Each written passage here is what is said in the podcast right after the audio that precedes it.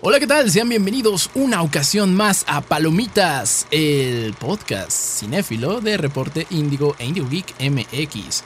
Esta semana, pues los lanzamientos ya están bajando, al menos en la pantalla grande, pero la pantalla chica todavía tiene un par de sorpresas para nosotros. Entonces quédense porque esto apenas comienza. Palomitas. Para los que aman maratonear el fin de semana. Estrenos cinematográficos, series y programas de televisión. Solo en Palomitas. Comenzamos.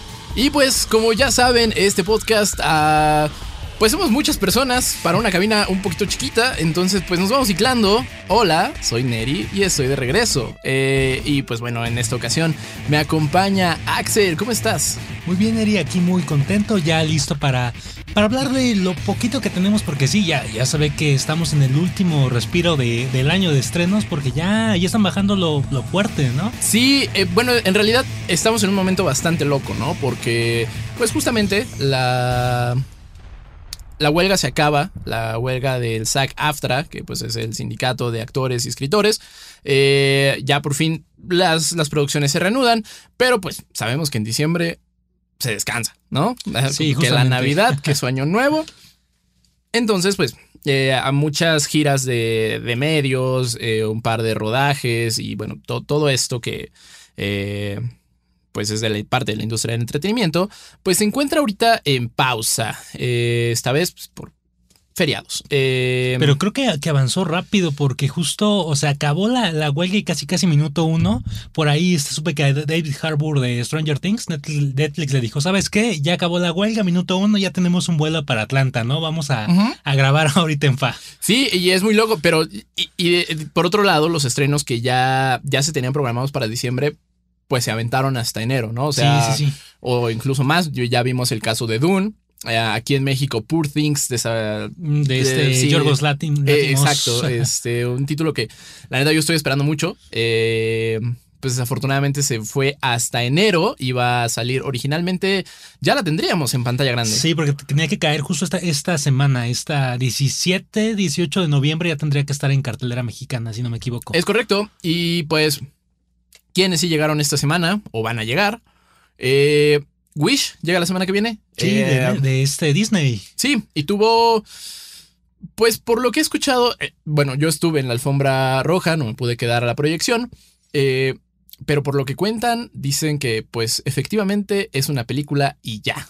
O sea, no, no es esa, esa magia que nos habían prometido, esa, esa gran película que, que conmemora los 100 años de Disney. No, pues, eh, o sea, te digo, esto es pues, 100% chisme de Radio Pasillo, tomémoslo así, o sea, la proyección ya se llevó a cabo, eh, quienes, quienes asistieron, quienes quedaron a la proyección, eh, pues me comentan que... ah, y mira que eran fans de Disney, ¿eh? Entonces, pues está, está un poco duro porque creo que pues Disney sí le hace falta anotar un gol eh, y nomás no lo hizo, y No, y- eran sus 100 años. Y tiene muchos problemas ahorita simplemente, por ejemplo, con, con Avengers Kang. Dynasty, que este Daniel Creighton renunció a la dirección y, o sea, ya perdió guionista el mes pasado con Jeff Loveness, que también era direct- eh, guionista de Ant-Man and the Wasp Quantumania. Ajá. Pues ahora sí que lo echan para afuera de Kang's Dynasty y ahora el director, pues yo creo que prácticamente como que la película iría a cambiar de enfoque ante esta crisis Disney Marvel que hay, ¿no? Con la, con la polémica de Jonathan Majors. Sí, no, definitivamente Kang ahorita se encuentra en un limbo. eh, es un todo un problema de PR. Ahí hay, hay un incendio en las oficinas. Este, pero por otro lado, también quien, pues de pronto puede llegar a ser emocionante. Pedro Pascal es un, es un nombre muy sonado Sí, muy para Reed. Richards eh, ahorita en Fantastic Four. ¿Tú cómo ves? Mira, o sea, la verdad, Pedro Pascal me gusta muchísimo, se me hace muy buen actor. Ahora sí que creo que saltó mucho a la fama, al menos lo mucho lo tuvimos en el mapa con The Mandalorian Sí. y después con Joe The Last of Us. Me parece un buen cast, pero hay un pequeño y minúsculo detalle, como dice Hades. Pues eh, eh, Pedro ya tiene 48 años y recordemos que vamos para una película, eh, pues prácticamente origen de Cuatro Fantásticos. Eh, prácticamente los actores de Marvel se enrolan unos 10, 12 años y además de una trilogía es su trilogía y aparte la trilogía crossover. No sé cuál sea el plan de, de Marvel aquí, la verdad, pero creo que aunque me guste muchísimo Pedro Pascal, siento que es un poco mayor para, para interpretar a Red Richards. Sí, y el cast que se rumora está interesante, ¿no? Porque está Joseph Quinn de La Antorcha Humana, que Ah, bueno, sí, es, sí, es a quien vimos de Eddie Munson en, En Stranger Things. 4. Y también está, ay, se me fue el nombre de este actor, pero interpreta a Richard en The Bear. Sí, eh, de hecho la también mole. él estuvo en este en Punisher Warzone Ajá. como, como micro, o sea, regresa, igual que Ray Stevenson, regresa a la franquicia y está, ay, se me fue el nombre, Kat. Ay, Sue Ah, Storm. Bueno, eh, sí. Ella. Ella. Este, eh, pues esto todavía es un rumor. Eh, también hay mucho problema de agendas con la parte de Pedro Pascal. Eh, ahí ya, ya he visto un par de, de chistes, ¿no? Porque dicen, pues es que ¿cuánto se va a tardar en filmar The Last, of Us 2? O sea, Un partidito de golf. spoiler. Oh, ok. No, pues sí, spoiler. Si no han jugado el juego. No, no es cierto. No, si no han jugado el juego, vean la serie y ustedes lloren y ya luego me dicen qué pasó. Este, pero pues sí, al menos si van a seguir, eh, sí, porque también ya lo habían dicho eh, Craig Mason y Neil Druckmann, que, que son los showrunners de, de The Last of Us para HBO, pues mencionan que se va a mantener 100% fiel al, al título, a su homónimo, pues contraparte Sí, de videojuego. ajá. Este.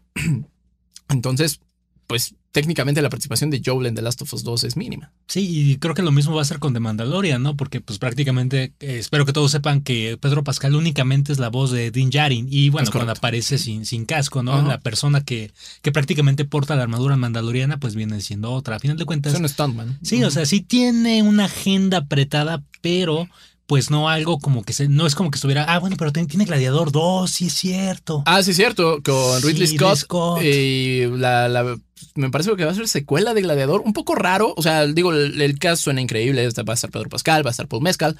Pero. Realmente necesita una. una Eh, yo creo que no. secuela es ese tipo de películas que dices, o sea, como para qué o qué, ¿no? O sea, Gladiador es, es un clásico, creo que. Pues, puso en el mapa para, muchos a este Joaquin Phoenix y consolidó la carrera de Russell Crowe. Pero una secuela no la veo viable. Incluso cuando se rumoraba, yo decía, "Mm, no sé qué tan. Y, personalmente yo siento que Ridley Scott es un gran director, no me malinterpretes, me, me encanta Blade Runner, Eh, me encanta eh, lo que hizo con la franquicia de Alien, Eh, pero últimamente ha estado entregando cosas ah, raras, por es decirlo menos, ¿no? O sea, yo vi esta película House of Gucci con Adam Driver y Lady Gaga. Y este ¿Qué, Leto. qué mala es. Es pésima, es pésima. O sea, digo, con, con su debido respeto, ¿no? Hacer una película es muy difícil, pero no me gustó nada eh, House of Gucci. Y, y de ahí en fuera, pues bueno, Ridley Scott, obviamente, envejecer es difícil. y sus últimas declaraciones han sido raras. Entonces, pues ojalá eh, Gladiador 2 sea, sea un- una buena película. Digo, a final de cuentas tiene un gran cast. eh, la, la dirección de Ridley Scott es de calidad. Pues habrá que ver qué sucede. También de Ridley Scott, Ridley Scott, perdón, se estrena la semana que viene Napoleón. Napoleón, sí, con, con- Joaquín Phoenix. Phoenix. este, que esa película la trae Apple Films, que este, este último ter- tercio del año lo hizo muy bien Apple, ¿no? O sea, también nos dio... Monarch de, de Godzilla, por ejemplo. ¿no? Y Killers of the Flower Moon de Scorsese. Sí, justamente creo que creo que se está consolidando como plataforma para pues bueno, ya saliendo de lo tecnológico, creo que ha tenido buenas producciones y pues prácticamente se dieron cuenta que era un negociazo, ¿no? Sí. Netflix empieza con esto de, del streaming. Disney como que está de sus licencias, Warner también, y dicen, sabes que ya me gustó este pastel, me regreso a mis licencias Venga. y yo lanzo lo que me conviene. Y también lo que ya llega para cuando estén escuchando esto a salas mexicanas. Shin Ultraman originalmente iba a llegar, me parece que en septiembre a salas mexicanas. Shin Ultraman es una película que se estrenó, si no mal recuerdo, el año pasado en Japón. Sí, Pero pues sí. bueno, por temas de licencias y distribución, ya lo saben, eh, aquí tarda un poco en llegar. Y justamente se iba a estrenar en septiembre, pero esos problemas de licencias y distribución la volvieron a alcanzar, pero ahora por fin ya, ya se puede proyectar. Ya la vi. Eh, ¿Qué tal? La trae, justo, la trae más que cine, eh, exclusivamente a las salas de Cinépolis. Está buena. O sea, la, la, la reseña corta sería está buena, pero bueno, como sabemos, Shin Ultraman es una, pues una franquicia muy vieja. Sí, eh, sí. Es una franquicia que al menos de este lado del charco pues, es muy de nicho. Eh, a, mu- a muy pocos les llegó y que a quienes les llegó pues ya están mayores. Sí, sí, sí. Eh, Y es una película 100% para ese tipo de fans porque de pronto se siente como si te metieran cinco episodios, Ok. los aplastan y los meten a dos horas. No me malinterpretes, la película está buena. Pero de pronto tiene brincos raros. Este. Está muy condensada. de bastante condensada. Eh, me, me gustó muchísimo que al menos en cuestión visual Ajá. se respetara mucho el trabajo clásico de los 60s, en donde ya sabes, Sí, como el homenaje, todo, ¿no? ajá, traje como de película de clase B, ¿sabes? Sí, sí, sí. Eh, Muy, muy homemade, todo, o sea, tengo entendido que no fueron eh, trajes de verdad, sino usaron CGI. Pero la textura que tiene el CGI sí, sí luce como traje. En realidad la película es muy buena. Eh, pero si, si conocen el universo de Kaijus, seguramente ya la vieron o están interesados en verla. Eh, por otro lado, si eres alguien nuevo, creo que no sería la forma correcta de entrarle a, a todo este Es, lore de es muy densa para alguien nuevo. Es- sí, sí, definitivamente sí. Eh, a esta proyección fui, fui con una acompañante. Ella no sabía nada de Kaijus Ajá. y me dijo, o sea, la película está divertida, pero no entendí qué estaba pasando Ok. gran parte del tiempo. Mira, yo lo que espero de esta película, la verdad, es que le vaya al menos bien en taquilla, que más que cine vea. Vea que hay interés en, en este tipo de productos. ¿Por qué? Porque a mí se me antoja ver Godzilla Minus One. claro, O sea, y creo que si funciona Ultraman en taquilla, es este, es de, ah, al público mexicano le gusta esto. Y la verdad, eh, esta de Godzilla que se estrena el, ay, el 30 de noviembre en Japón, obviamente, se ve muy bien para ser una Sí. producción japonesa. eh, no sé si, bueno, yo creo que el GSI está al nivel de Godzilla de 2014 de Gareth Edwards. ajá. Incluso creo que un poquito mejor. Y para una producción japonesa que recordemos que tiene en un lot budget, un presupuesto más Sí, claro. bajo, se ve bastante bien. Sí, no, o sea, en realidad ese... Creo que ahí está el sazón para las, las películas de Kaijus. Yo sí creo que se tienen que ver de bajo presupuesto, aunque no lo tengan. Sí, sí, sí. Porque pues tal vez soy un nostálgico y estoy acostumbrado a verlas La así. botarga, ¿no? Claro, es era súper divertido. Entonces, este, que por sí, pues las historias, como Shin Ultraman, pues tiene una historia que de pronto se burla de sí misma. Sí, ¿no? sí. O sea, que, que sabe que es absurda y juega con eso. Eso a mí me encanta. Entonces, mm, y del lado de, de más que cine, pues yo creo que saben que hay interés en el sentido de que. Pues no es el, el primer tipo de producción extranjera que traen, ¿no? O sea, también en meses anteriores vimos Cabaña Sangrienta, Mm, sí. que pues es un slasher, eh, si no mal recuerdo, escandinavo, o sea que, que suena, que suena raro, pero es, es buena. Este, también pues todo el festival que tienen de cine, de, bueno, de anime, que vimos Slam, bueno, The First Slam Dunk, Sí, sí, sí. eh, Viene Digimon, si no me equivoco, Digimon, 02. también Ajá. este año tuvimos eh, Demon Slayer to the Source Village, Mm, que estuvo buenísima. Entonces, vaya, sí, creo que de ese lado, seguramente sí hay, bueno, al menos yo sí tengo confianza de que vayan a traer esta película de Godzilla. Y del lado de la pantalla chica, por fin, después de mil polémicas, está Invincible, temporada 2. Sí, de este Robert Kirkman. He de decirte la verdad, Ajá. que no lo he estado viendo porque incluso no me vayan a fundar por esto, pero cuando intenté ver la primera temporada, hace dos años me parece que salió, Ajá. La verdad no me atrapó tanto, pero creo que es una onda tanto de que yo y Robert Kirkman no nos llevamos muy bien, porque este, cuando intenté leer The Walking Dead, que lo publicaron hace como 10 años en México, mm, se me hizo un poco lento. Eh, cuando intenté ver, intenté ver The Walking Dead, fue lo mismo, no me gustó. Sí. Y Invincible mm, me gustó un poco, pero como que no, no me terminó de atrapar como, como a mucha gente, ¿no? Que vi que se hizo el fenómeno. Claro, y fíjate que te entiendo en el sentido de que sí, las historias de Kirkman son lentas. eh, y particularmente sus adaptaciones, al menos la de, la de Invincible, algo que no me, me gusta la historia, pero algo que no me gustó de Invincible fue su look gráfico.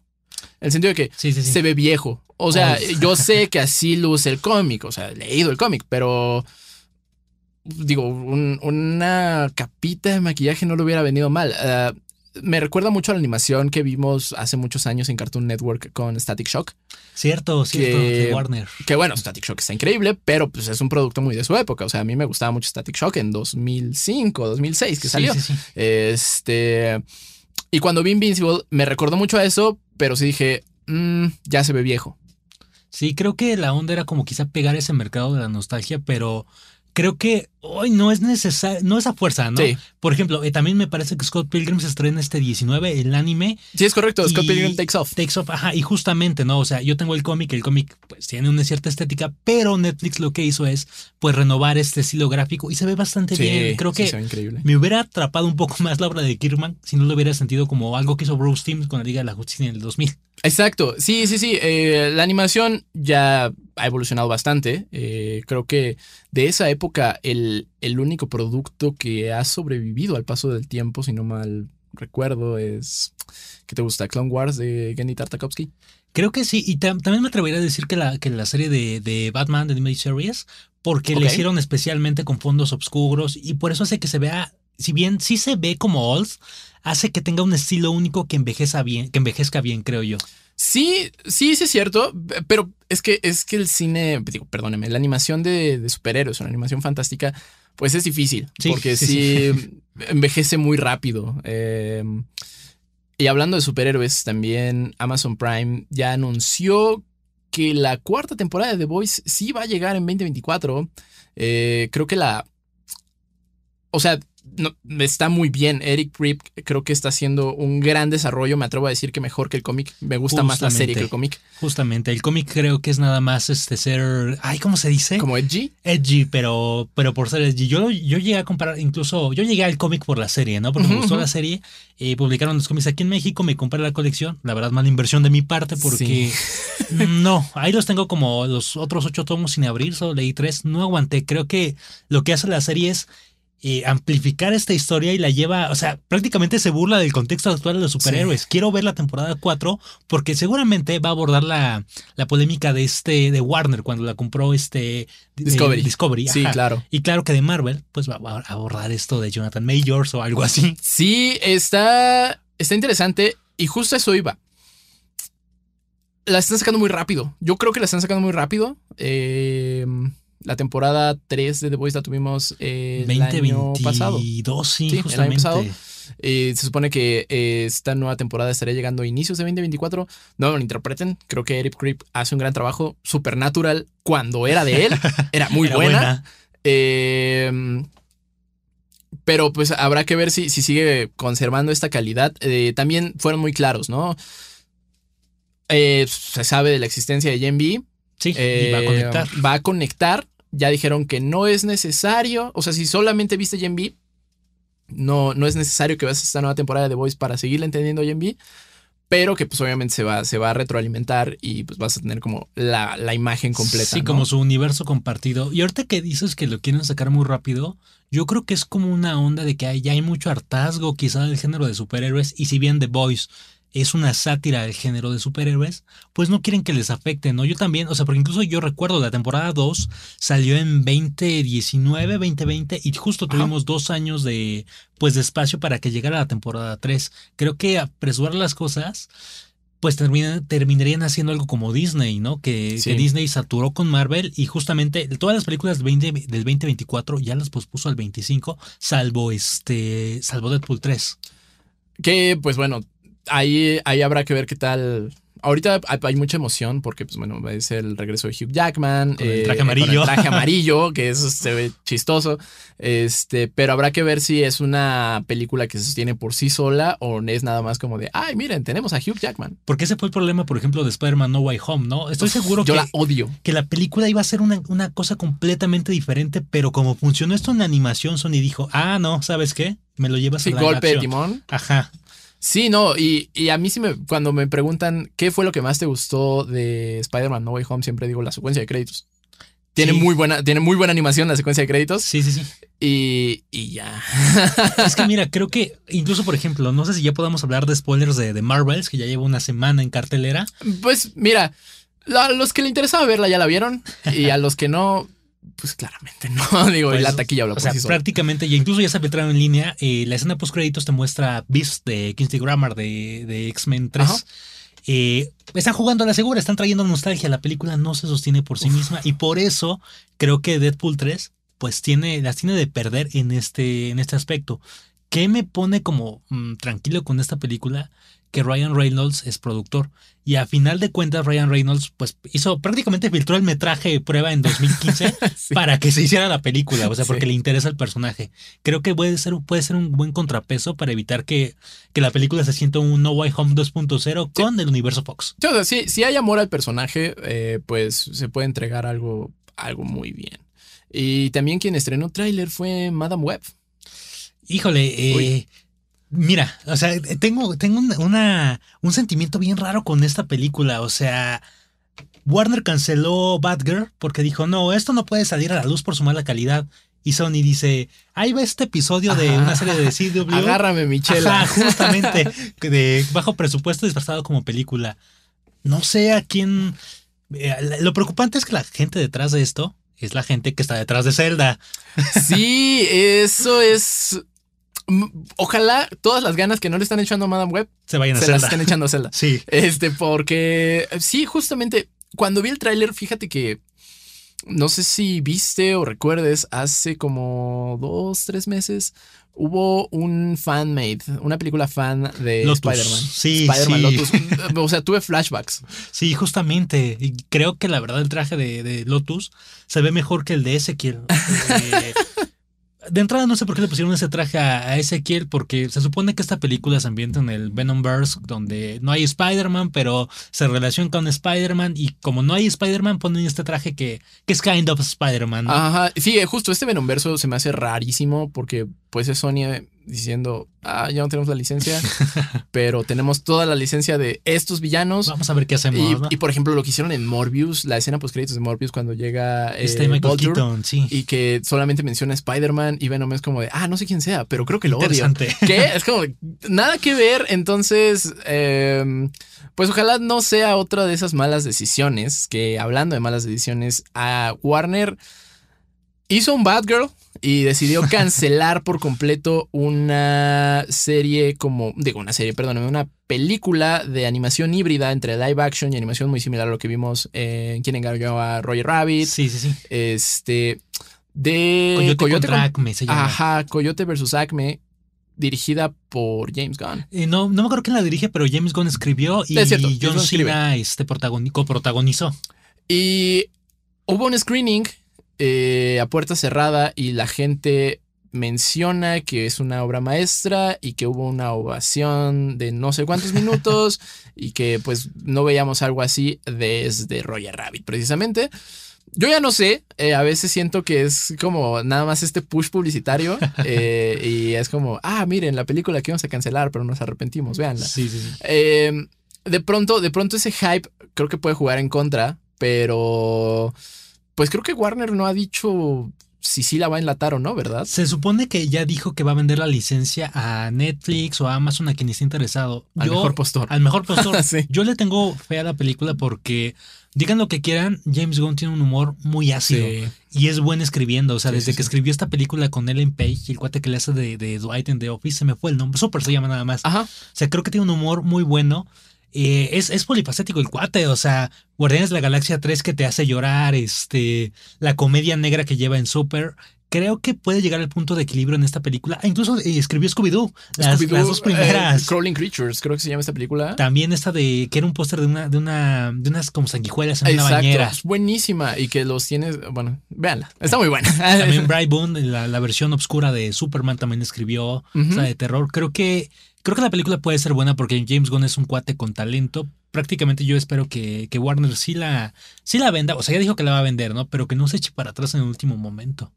Ajá, o bueno, que, que nos deje verla, ¿no? O sea, si, si era mala, como lo que al parecer comentan que era Batgirl, pues estoy de acuerdo. Eh, te sale más barato no sacarla. Sí, sí, sí, deduces impuestos. pero, pero si tienes ahí un buen producto, pues arriesgate, ¿no? O sea, es que luego las decisiones de Warner son un poco. Creo que desde que está David Slav en, en la dirección, como que ha tomado un rumbo un poco extraño este, este Warner. Entiendo que hay como cierto periodo de, de resistencia, de adaptación, pero creo que ya tardó demasiado. no, ya tardó muchísimo. O sea, este, este año tuvieron dos pequeños salvavidas, que Sí. fue Barbie, Barbie. y, bueno, del lado de los videojuegos, Howard's Legacy. Sí, sí, sí. Pero pues, de ahí en fuera, o sea, quieren hacer un reboot de Harry Potter, ¿por qué? Pero bueno, así, bueno, sí, sí, porque es el nombre, vende. Ahorita creo que ya menos, porque bueno, eh, Sí, la- tiene- entendemos la polémica de J.K. Rowling. mala autora. este, pero pues, bueno, habrá que ver hacia, hacia qué término llega esta, esta película. A mí sí me gustaría ver más de Looney Tunes. Creo que, creo que hace falta una película de los Looney Tunes porque si bien tuvimos Space Jam 2 y no me gustó mucho, No. creo que la última película que tuvimos así como de Looney Tunes de aventuras fue eh, Back in Action con Brendan Fraser en el Ajá. 2003. eh, que no es bueno. No, no, no, es, no es buena, pero lo último que tuvimos Sí, sí, y sí. digo, ok, ya han pasado 20 años justamente, creo que ya es momento de, de hacer algo con estos personajes. Y creo que la manera o la premisa que nos vendía Coyote contra Acme, pues es divertida. O sea, prácticamente el Coyote va a demandar a Acme por todas las trampas que De mala salieron, ajá, que Sí, le los- salieron mal. Creo que es muy interesante esta premisa. ¿Cuándo había- habíamos visto eso? Era... Y ¿no? quizá, y quizá hacer crecer a los personajes con la audiencia, ¿no? O sea, es- ok, si sabemos que el demográfico de Looney Tunes ya no está en los niños, ¿no? O sea, Sí, los sí. que veíamos Looney Tunes ya pagamos impuestos. Entonces, ya nos ya nos duele la rodilla. Pues entonces llevarlos hacia allá, ¿no? O sea, Sí, sí, sí. quizás subirlos un poquito más de tono, no tener miedo en, de ese lado. Creo que eh, Looney Tunes se presta bastante para eso porque siempre fueron irreverentes, siempre fueron pues atrevidos, picosones, tal vez no groseros. Pero, pero, o sea, sí, sí había cierta picardía en su, En su humor, formato, ¿no? en su humor. Entonces, yo no le vería. A mí no se me haría raro ver a los Looney Tunes un poco más em, atrevidos. No, y creo que, creo que está súper bien porque envejecen y envejecen con la audiencia. A final de cuentas, yo veo difícil que, que puedan como eh, hang, agarrarse con este, con audiencia nueva, porque los, los chicos ya tienen pues otros intereses, ya que crecieron con sus propios personajes. Claro, eh, que, que bueno, también de ese lado Warner, ahorita la división de animación la tiene... Uf, me, me da mucha risa porque creo que fue el creador de Uncle Grandpa. Ajá. que en Twitter eh, cambió su foto de perfil a un dibujo que él hizo de Uncle Grandpa apuntándose con una pistola en la boca. Ah, ya, sí, ya sé de qué va el chiste, sí. O sea, porque pues, realmente eso hizo eh, Warner con, con Cartoon Network. Eh, um, algo que sí creo que es innegable. ¿Viste el comercial que hicieron para Cartoon Network Latinoamérica de, De los personajes. de los personajes y de mi cartoon? Es, o sea, que todos los cartoons son chidos. Sí, sí, sí. Uf, está increíble. O sea, y creo que tú, tú y yo nos sentimos como al menos este insadeados en, en la misma tier, porque Dexter, Sí, este, las superpoderosas, Coraje. Co- Sí, justamente, ¿no? O sea, sí hay algunos que ubico de generaciones, no sé, 10, 10 años después que nosotros. Gumball es muy bueno. Gumball nunca lo he visto. Guau, te recomiendo Gumball. O sea, sí, ahorita termina este episodio. Ábrete, ábrete HBO y ve Gumball, porque a mí me da muchísima risa Gumball. Sí, sí, sí. Regular Show creo que lo hace muy bien. Over the Garden Wall está increíble. Ah, esa sí la he visto, sí. Este. Hora de Aventura, la neta yo no conecté. Llega un momento de Hora de Aventura en el que ya. Cuando. O sea, cuando empecé a ver lo que se pone muy existencial. Y luego vi Midnight Gospel, dije, ah, Ah. ya sé que quería hacer Pendleton Ward, pero pues estaba, estaba juntando Sí, varo. sí. Pero sí, o sea, va, va mucho hacia ese lado. Eh, pero sí, ojalá de estos dos grandes, pues sí, eran, eran titanes de la industria del entretenimiento, Disney y Warner, que ambos están festejando 100 años y ambos están, Están festejando como, en momentos raros. como raro, pero mira, al menos creo que les está yendo mejor que a este Juegos del Hambre, la balada de pájaros y cantores, que se estrena la siguiente semana y creo que nadie habla de esa película con Rachel Zegler. No, y está raro, porque pues sí tiene buen fandom. Sí, o sea, realmente creo que fue un fenómeno cuando estrenó en 2012, si no me equivoco, la primera. Ajá, a mí, Sin Sajo parte 1 no, no la soporto. O sea, ah, perdón, spoiler, no leí el libro, lo siento, sí, ya sé, error mío. Pero eh, Sin Sajo parte 1 no la, no la soporto porque, bueno, el personaje de Katniss siento que no hace nada más allá de llorar. Después se pone muy chido, eh, o sea, la parte 2 es muy buena. Eh, y hablando justamente con, con alguien que sí leyó el libro, me comenta que, o sea, entiende por qué no me gustó, pero que la primera mitad del libro, eso pasa en realidad. Entonces, eh, creo que se fue en un punto alto. Creo que se fue en un punto alto y sí está raro que no estén hablando. Quizá, no sé, eh, que también sale, sale en una época rara, porque pues, ya en diciembre ya no muchas personas van al cine. No, no, no. Eh, o sea, ya desde ahorita finales de noviembre ya se está, se está apagando este, esta, esta parte del entretenimiento. Normalmente los lanzamientos de diciembre pues son de plataformas porque hace frío, la gente quiere estar en casa. O solo si eres muy egocéntrico como James Cameron, que lanzó este Avatar 2 justo el veintitantos de Way of diciembre. Water, sí. Ajá, pero él, él porque James Cameron, ¿no? Es como de, ah, soy James Cameron, llega en Navidad y la van a ver. Que también está raro. O sea, Mm. nadie, a nadie admite en público que le gusta Avatar hasta que publicas algo sobre Avatar y de pronto explota. Y hay un fandom, ¿no? Y es más grande del que te imaginas. Ajá, es que, o sea, sí, ah, levantas una piedra y ahí están los fans de Avatar por alguna razón. Que, eh, bueno, esto, esto es más de default, el programa Geek de Reporte Indigo, vayan a escucharlo también. Eh, también en diciembre, este diciembre llega Sí, eh, Voice of Pandora se llama, ¿no? Frontiers, Frontiers. Frontiers of Pandora. Que por cierto, a mí to- me tocó jugarlo. Ah, está un previo en la página, ahí chequenlo. Tres puntos suspensivos. Ah, sí, eh, silencio incómodo. Eh, pero bueno, creo que el último lanzamiento del año para mí, Ajá. y, y yo sé que está polémico y entiendo por qué no les gusta ese director, pero se estrena, me parece que en español se llama Golgana, de Taika Waititi. Ah, bueno, Taika, mira, Taika. Waititi es, es bueno. Yo- Jojo Rabbit es una joya. Es, es bueno, pero de repente eh, Ragnarok me gustó. Thor Ragnarok rompe muy bien el esquema aburrido de Thor. Creo que la revive. Ajá. Creo que revive la franquicia. pero la mata en Love and Thunder. Love and Thunder, Sí. es- hay de dos. O te puede dar un producto muy bueno o te puede dar algo regular son. Ajá, y, y que también se rumora mucho que está trabajando en algo de Star Wars. Taika sabe, sabe que es de opiniones divididas y le gusta despertar esas opiniones divididas. Yo, yo nada más digo que esas películas o esas series que de pronto hace para franquicias grandes, o sea, ya vimos justamente Thor, eh. Thor, creo que cuando hizo Ragnarok le quedó bien, pero se notaba que Ragnarok ayudó a financiar Jojo Rabbit. Sí, justamente. Y, y al parecer ya vimos que financió Love and Thunder. Entonces, Mira, o sea, por ejemplo, de Waititi, no sé qué esperar de su película de Star Wars, porque no sé si sabías, justo el año pasado o antepasado se dio la noticia. Creo que el pasado, en la promoción de Love and Thunder, le ofreció un papel en su película a esta Natalie Portman.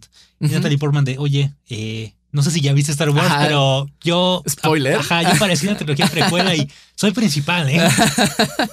sí, pues a ver qué hace. Eh, llevamos un buen rato sin una película de Star Wars. O sea, llevamos un chingo de series. Eso es Cuatro años este, este año, porque la última fue Rise of Skywalker en el 19, si no me equivoco. Es correcto. Y después de eso, en la pantalla grande ya no hemos visto nada más de Star Wars. Eh, esperemos que. A mí me gustaría un reboot. Un reboot, un reboot de Star un Wars. reboot de esta, o sea, de la Ah, trilogía ah. Disney. O sea, que, que eh, sí, sí, sí, ya sé, por específico. 7, 8 y 9 no sucedieron. Sí, sí, sí. Y vamos a empezar de nuevo. Que a mí, también opinión polémica, me encanta la 8. Mira, la 8 a mí me parece la mejor película de Star Wars, pero una mala secuela. Es una película muy, muy bonita, visualmente es la mejor. ¿Y qué onda con Leia flotando? Eso sí está raro. Poppins, pero me parece una mala secuela. Realmente, mira, incluso me estoy acordando, este año, justamente en estos días, se tendría que estar estrenando Rogue Squadron de, de Patty Jenkins, la película que, pues, que Jenkins abandonó por situaciones misteriosas. Star Wars creo que está experimentando algo raro en el cine y yo creo que, si bien no te van a rebotear la trilogía secuela, sí van a tratar de darnos a, a los fans lo que buscábamos, porque estas series del, del- del- de, producidas por Filioni nos están llevando a final de cuentas a, a la trilogía del heredero del imperio. Para los que no lo sepan, estas trilogías de Throne funcionaron como una secuela, eh, por así decirlo, canónica en los 90, en los cómics, en los libros. Creo que va a ser el camino porque a la gente le gustó mucho y Disney sabe que, pues que por más que intente, no conectan con su trilogía. O sea, es, es, creo que yo que es imposible que su personaje insignia, villano, Kylo Ren, Uf. ya no aparezca en la, en la mercancía. ¿Quién aparece? Baby Yoda o de Mandalorian, porque la gente eh, cachó con él. Sí, no, y es que Kylo Ren lo llevaron a sitios muy raros. Eh, en Rise of Skywalker, cuando ves a Rey. mm, Bueno, les voy a ser honestos, yo me salí de la sala. Sí, dije, nah, nah, nah, nah, ya, too much. Suficiente. Me paré, me fui y dije, nah, ya. Entonces, sí entiendo porque ya nadie pela a Kylo Ren. Pese Eh, a todo, creo que es el personaje mejor escrito. Eso no quiere decir que sea que esté mal, es que sea como, o sea, que esté buena la trilogía. Solo es el mejor escrito. Sí, o sea, tiene, tiene eh, razones súper justificables, pero su ejecución es rara. Sí, sí, sí, eso sí. Pero bueno, eh, para todo esto aún falta mucho. eh, pero que, que pueden ver ya en sus plataformas de streaming o de si les gusta ir todavía a una sala de cine, aunque David Fincher diga que es un lugar maloliente y grasiento, ¿qué recomiendas? Yo recomiendo quizá que vean Scott Pilgrim porque va a ser una adaptación más fiel al cómic. Eh, para que no lo sepan, la película se filmó antes de que se terminara de publicar el cómic, por lo que el final va a ser diferente. Y la verdad tiene todo el humor de Edgar Wright, que me gusta muchísimo este cineasta. Es buenísimo. buenísimo. Creo que es algo imperdible para perder tu fin de semana. Sí, y también eh, no solamente está involucrado Edgar Wright, también está Brian Lee O'Malley, que bueno, es, es el, El escritor, escritor. eh, y todo el cast de voces originales que vieron en la película va ahora a el anime. Eh, y en pantalla grande, En pantalla grande, híjole, la verdad no, no he visto. Lo último que vi fue de Marvels. Y no la recomiendo. Y no la recomiendo. Yo creo que para darle como este chance a, a que llegue Godzilla Minus One, yo sí quisiera ver este Shin Ultraman. Y bueno, no olvidemos que también por estos días se va a reestrenar en 20 aniversario eh, El Señor de los Anillos, El Retorno del Rey. Creo ah, que sí es cierto. No sé si va a ser un corte especial o la me vainilla. parece que va a ser la edición normal porque Jackson dijo que va a sacar otro corte extendido en el 25 aniversario. Unos añitos más. Bueno, pero si ya los, si tienen por ahí unas cuatro horas libres de su día, les va a gustar. Nada más que no vayan a la última función porque si no... No, no, no, y menos le cierran el metro. Es- yo, híjole, ¿qué les recomiendo ver? Es un poco OG, pero es que apenas vi que ya llegó a Netflix la cuarta temporada de Atlanta. Eh, apenas la estoy terminando, ya sé, perdónenme. Eh, el episodio 8 de esta cuarta temporada es buenísimo. Ah, eh, bueno, creo que eh, Donald Glover hace... Hizo de Atlanta algo muy chido. Sí, sí, sí. O sea, se nota, se nota que está súper influenciado después de que fue Dan Harmon en, en Community. Mm, se nota que lo, influenció Machine para Atlanta. Y hace del episodio 8, que es mi favorito, un falso documental en donde plantea la idea de por qué Goofy es afrodescendiente. Y es muy chistoso. Su- Suena bastante muy interesante. Voy a- chistoso. Voy a, voy a apurarme para llegar a ese episodio. Suena bastante, bastante bien. Sí, entonces vayan a Netflix estrena la cuarta temporada de Atlanta.